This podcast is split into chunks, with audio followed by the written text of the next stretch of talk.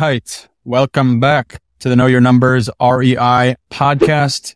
This is your host, Chris McCormack. It is our goal here at Better Books to equip you with the information to give you confidence in your financial decisions. What we found is that a lot of real estate investors are frustrated with the lack of accounting expertise, real estate tax expertise, and knowledge that just your general tax practitioner may have. So what we do is provide real estate investors with confidence in their financial decisions by providing timely insights into their tax profile so they can make decisions and grow their investments. And today we're going to talk about some of those timely insights by diving into one of the proposals that is on the table down in Washington, DC.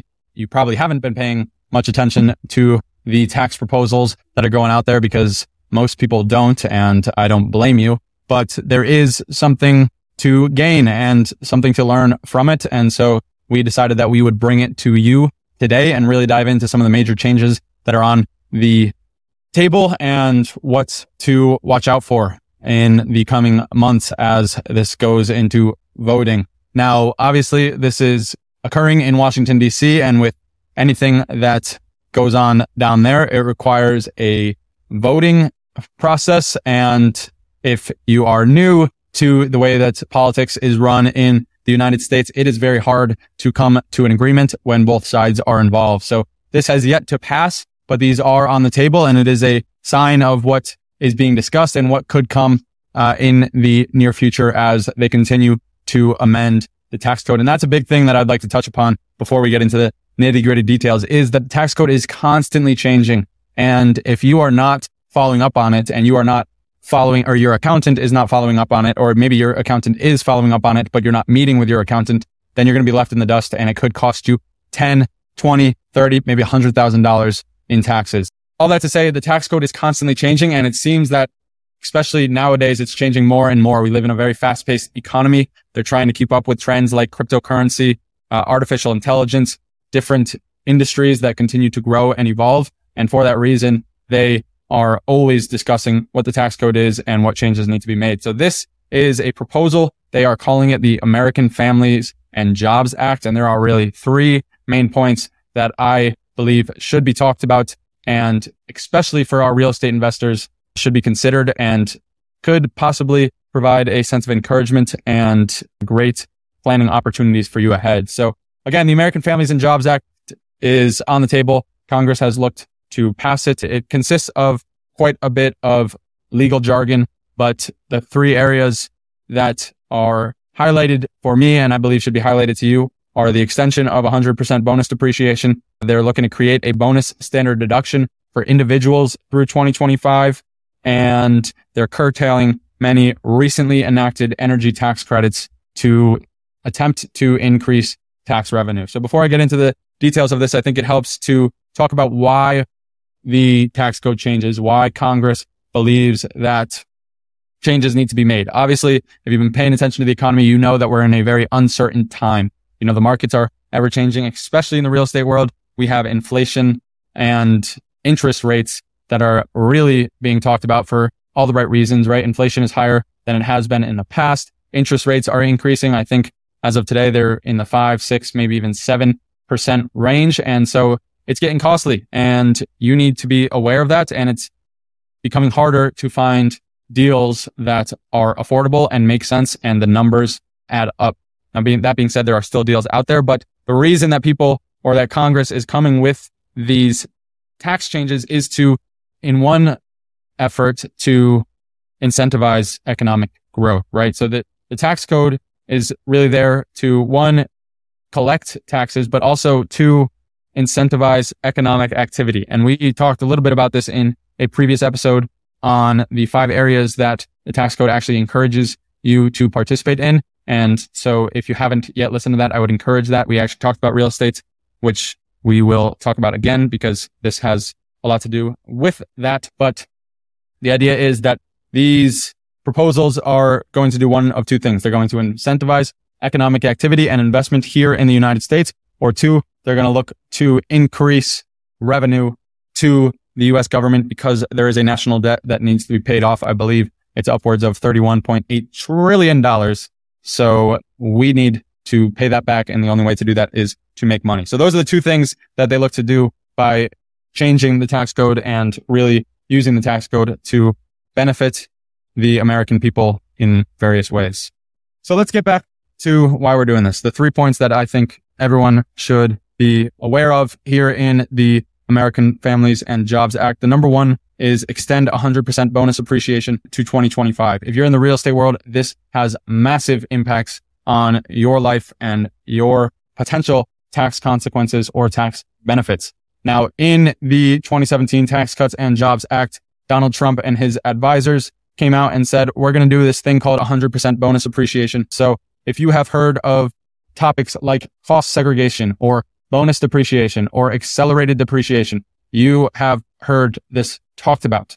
And what it is, is it basically says that at any point in your investment, you can depreciate certain qualified assets, right? And so they have to meet certain qualifications, but there's potential that if you bought, especially these big commercial buildings, then you could write off a greater amount than you would have if you just depreciated it over the lifespan, which is 39 years. So really it, it breaks up some of these asset classes into different depreciable lives and certain asset classes are able to depreciate at a faster level. And then even further, this 100% bonus depreciation says that if you meet a certain qualification of an asset, you can write off 100% of that investment in the first year. So whereas it used to be, you might have to depreciate it over five, seven, or 15 years, they'll let you take the full depreciation in year one.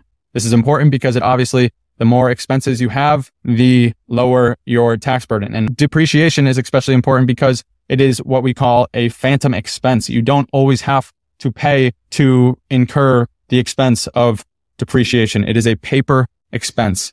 And basically what I mean is that if I have $20,000 and I go and buy a $100,000 asset that is five years depreciated. Well, I just put $20,000 down. I got $80,000 in a loan and now I have a $100,000 asset that can then be depreciated over five years. But if that $100,000 asset fits the qualifications of these bonus depreciation assets, I can get the full write off of $100,000 with only spending $20,000. So that's a tax gain of an $80,000 write off that I didn't have to pay for. And so the talk is that this is extending to 2025. Now, right now, as the tax code lies, we are currently at 80% bonus depreciation. So when the Tax Cut and Jobs Act was passed, they said from 2017 to 2022, it's 100% bonus depreciation. And then after 2022 to 2023, 2024, 2025, and 2026, you phase out the bonus depreciation. So in 2023, we have 80% bonus depreciation. 2024 will be 60% bonus depreciation and so on and so forth until it gets to 0%. But the current proposal in the American Families and Jobs Act is that this is getting extended to 100% bonus depreciation, which would be huge for our real estate clients. It would give you the ability to capitalize on this for a couple more years. And it is also a sign that they're considering just keeping this as is, probably because there's been a great amount of investment and our economy has flourished up until the recent issues with the 2020 pandemic and the printing of money that our governmental leaders part in. So extend 100% bonus depreciation that has big impacts for the real estate clients, but it also has big impacts for research and development. So startups oftentimes invest quite a bit. We've had some of our startup clients invest 100 to $200,000 in year one. And the way the code currently is, if it is a research and development. So if you're investing 100 to $200,000 in a software or software development, you're looking to build a software and you're putting $200,000 into that. Well, the tax code says that you have to amortize that. And basically, although you spent $200,000, you have to take that $200,000 and amortize it and break it up over what is currently five year period. It might be 15. There's different classes, but it's either five or 15. So even though you spent $200,000, you only get a portion of that depending on what that useful life is. So it's kind of like the opposite of, of what we just went over with depreciation, where you're spending more, but only getting a certain amount in, in write-offs. And what this 100% bonus depreciation proposal would do would give you the ability to fully expense that $200,000 that you invested in research and development, which provides greater incentive for startups, tech companies, different companies and businesses that are investing in the future to continue to invest now and potentially make our economy more stable and better our lives by giving us new technologies, new intelligences and all that good stuff. So extension of 100% bonus depreciation benefits the real estate investors as well as the startup companies who are investing quite a bit in research and development.